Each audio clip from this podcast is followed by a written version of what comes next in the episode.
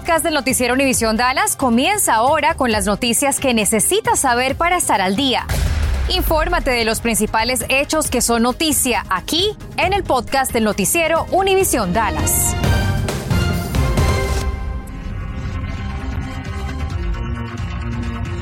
Bienvenidos a su edición de las 5. Los efectos de la tormenta invernal comienzan a sentirse aquí en el norte de Texas. En Noticias 23 tenemos cobertura continua en equipo para guiarlo y orientarlo durante su paso y remanentes. Iniciamos con nuestra meteoróloga, Nelly Carreño. Muy buenas tardes, Ana María, muy buenas tardes a todos ustedes. Ya está verificando este pronóstico, está llegando la tormenta de hielo, porque realmente eso es lo que nos va a afectar más, será la cantidad de hielo que vamos a recibir en las próximas 12 horas. Lo más importante por ahora, en el Metroplex no tenemos hielo todavía en las autopistas, las temperaturas están arriba del punto de congelación. Y lo más importante, si no tiene que salir, mejor no salga. Varios distritos escolares suspendieron clases para mañana jueves 3 y el próximo viernes 4 de febrero. Algunos que integran esa lista son los más grandes aquí en el norte de Texas, como Dallas, Fort Worth, DeSoto, Crowley y Duncanville. El sistema hospitalario y de salud Parkland anuncia que todas sus clínicas permanecerán cerradas este jueves 3 y viernes 4 de febrero, incluyendo el Centro de Pruebas del Coronavirus, que está ubicado en el 1936 de Amelia Court en la ciudad de Dallas. Y las clínicas de salud infantiles de Children's Health en Dallas y Plano también suspendieron actividades para este jueves 3 y viernes 4 de febrero. Informan que ofrecerán la posibilidad de cambiar las citas agendadas a visita virtual a través de su página web. Ingrese a ella. De lo contrario, contactarán a padres de familia para poder reagendarlas. En tanto, los dos aeropuertos internacionales del Metroplex, el aeropuerto Dallas Love Field y el aeropuerto DFW, suspenderán varios de sus vuelos debido a las condiciones invernales.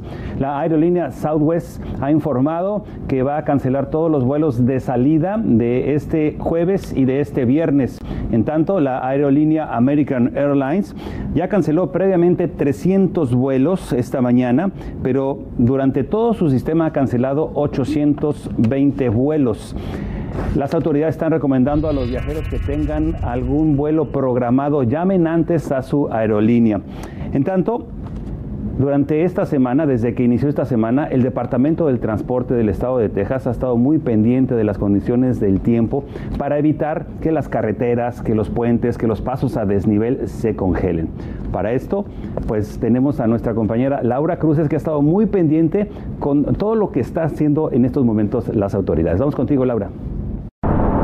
Sí, compañeros, estas vías como el High Five ya fueron tratadas con esta mezcla de sal y agua, pero es precisamente esto lo que usted tiene que evitar, puentes y pasos elevados, porque son los primeros en congelarse. Y ahora, con el paso más rápido de esta tormenta, esto pudiera congelarse en tan solo una hora.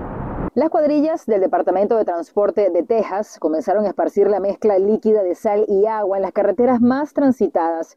Le consultaba a TexDot si con la lluvia este trabajo no se perdía. Me dicen que sus tripulaciones se adaptan constantemente al pronóstico y las condiciones, y esta mezcla puede ser efectiva incluso con lluvia. Hoy la ciudad de Dallas ofreció una conferencia de prensa virtual para informar que activaron su centro de operaciones de emergencias. La ciudad tiene 20 camiones de arena que inician labores esta tarde, 4 de ellos con capacidad para raspar y arrastrar nieve si es necesario. También en Fort Worth se hizo el trabajo. Aseguran que la ciudad puede enviar hasta 30 camiones a la vez para trabajar en turnos de 12 horas. También en McKinney, donde se espera gran acumulación de hielo, tienen entre 300 y 500 toneladas de arena almacenadas y tienen dos equipos establecidos, uno para el día y otro para la noche. Pero aún con todos estos esfuerzos, es un riesgo conducir así. Por ello, recomiendan que no salga de su casa si no es necesario. Evite los puentes y pasos altos, conduzca por debajo del límite de velocidad, tenga una distancia de al menos 2 vehículos y no adelante a los camiones de trabajo. Por muy buen conductor que usted se considere, no se arriesgue. Y si no tiene otra opción que salir, le invito a que visite drivetexas.org o llame a este número telefónico para conocer cómo están las condiciones de las vías, qué peligros puede enfrentar antes de que salga a la calle. Laura Cruces, Noticias Univisión 23. Bueno, ya la denominan la tormenta de hielo y por ello autoridades emiten recomendaciones invernales a conductores que tienen que circular bajo condiciones peligrosas. Lo más importante es manejar despacio con mucha precaución. No hay que olvidar que uno está expuesto a otros conductores. Acelerar y frenar suavemente, sobre todo cuando se aproxime a curvas. Extreme precaución en puentes, rampas y pasos a desnivel. Deje el espacio suficiente entre usted y el vehículo de enfrente para que en caso de una emergencia o que tenga que frenar repentinamente pueda hacerlo sin riesgos. Y lo más importante, recuerde portar en todo momento su cinturón de seguridad.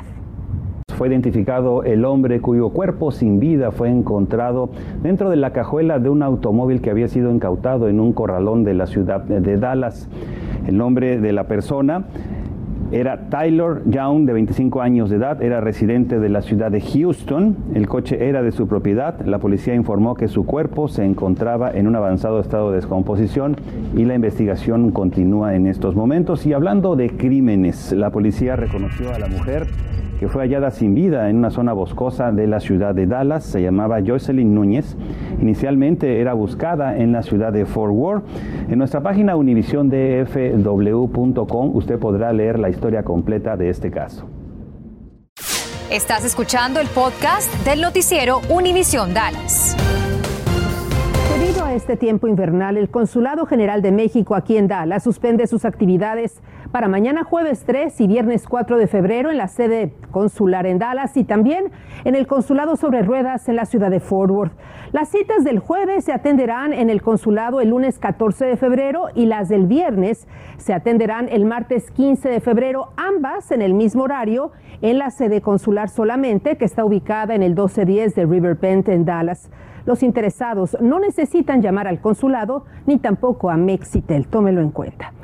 El año pasado algunas personas intentaron calentar su hogar con generadores de gas, pero el mal uso puede ser mortal ya que genera monóxido de carbono, un gas que es letal. Cynthia Cano explica a continuación cómo evitar los peligros de este gas y cómo reconocer los síntomas de un envenenamiento. Cynthia. Una inversión de menos de $30 puede salvarle la vida. Se trata de un detector de monóxido de carbono como este, pero también hay otras maneras de evitar estar expuesto a este gas que pudiera quitarle la vida. 3 hombres hispanos fallecieron el año pasado durante la tormenta invernal de febrero. Los 3 desesperadamente intentaban calentarse utilizando un generador. El mortal error fue usarlo adentro de sus hogares. Platiqué con Mike Trevall, vocero de los bomberos de Fort Worth. Me dice que hay que saber cuáles electrodomésticos y otros objetos, como los generadores de gas, emiten monóxido de carbono. El monóxido de carbono es un gas letal, que no tiene olor. Por eso es tan peligroso. Las estufas, hornos, generadores de gas y otras fuentes de calefacción pueden emitir este gas. Para evitar estar expuesto, jamás use un generador adentro de su casa o garaje, incluso no muy cerca de su hogar, ya que las fumarolas pueden entrar. También nunca deje su carro encendido adentro de un garaje cerrado. Su auto también emite monóxido de carbono. No utilice su chimenea si no ha sido inspeccionada recientemente. Se recomienda instalar un detector de monóxido de carbono. No son muy caros. Este me costó $27. Después de leer las instrucciones, es solo cuestión de conectarlo directamente a un enchufe en la pared. Usualmente se recomienda que usted instale un detector de monóxido de carbono en cada piso de su hogar.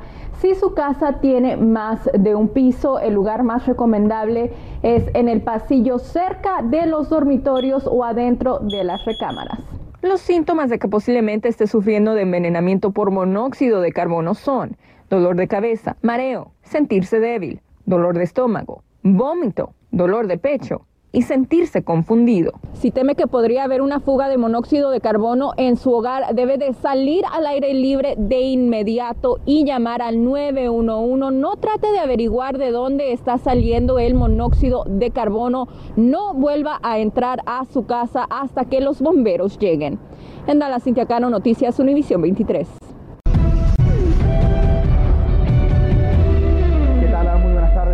Alrededor de 100 atletas del Distrito Escolar de Dallas firmaron sus cartas para continuar sus estudios universitarios. Hablamos con dos de ellas, jugadoras de softball de la preparatoria de Sunset.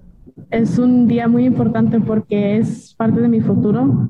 Yolmarcel Hernández y Kayla Torres, capitanas del equipo de softball de Sunset, lograron becas deportivas en Briarcliff University de Iowa y Bethel College de Kansas para jugar el deporte que les apasiona. Siempre he jugado desde pequeña, pero en equipo empecé en middle school.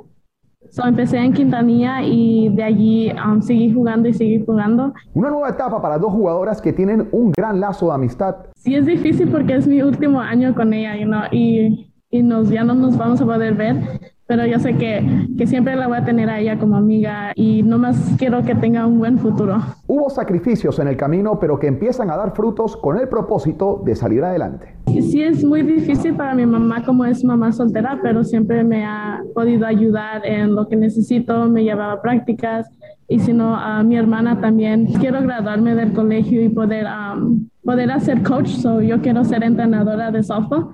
Mi meta es poder ayudar a los niños en deporte. En las próximas 2 horas vamos a ver el cambio de lluvia a lluvia gélida en el Metroplex. Yo les tendré toda la información en nuestras redes sociales y también vamos a tener breves y en el noticiero esta noche a las 10. Esta noche a las 11 en horario especial y en Noticias 23 tenemos cobertura continua. Manténgase informado acerca de cómo prevenir y protegerse de las adversidades del tiempo helado. Y esté pendiente también de nuestras redes sociales y por supuesto lo esperamos después del partido de fútbol. Nos vemos. Gracias y hasta entonces. Gracias por escuchar el podcast del noticiero Univisión Dallas.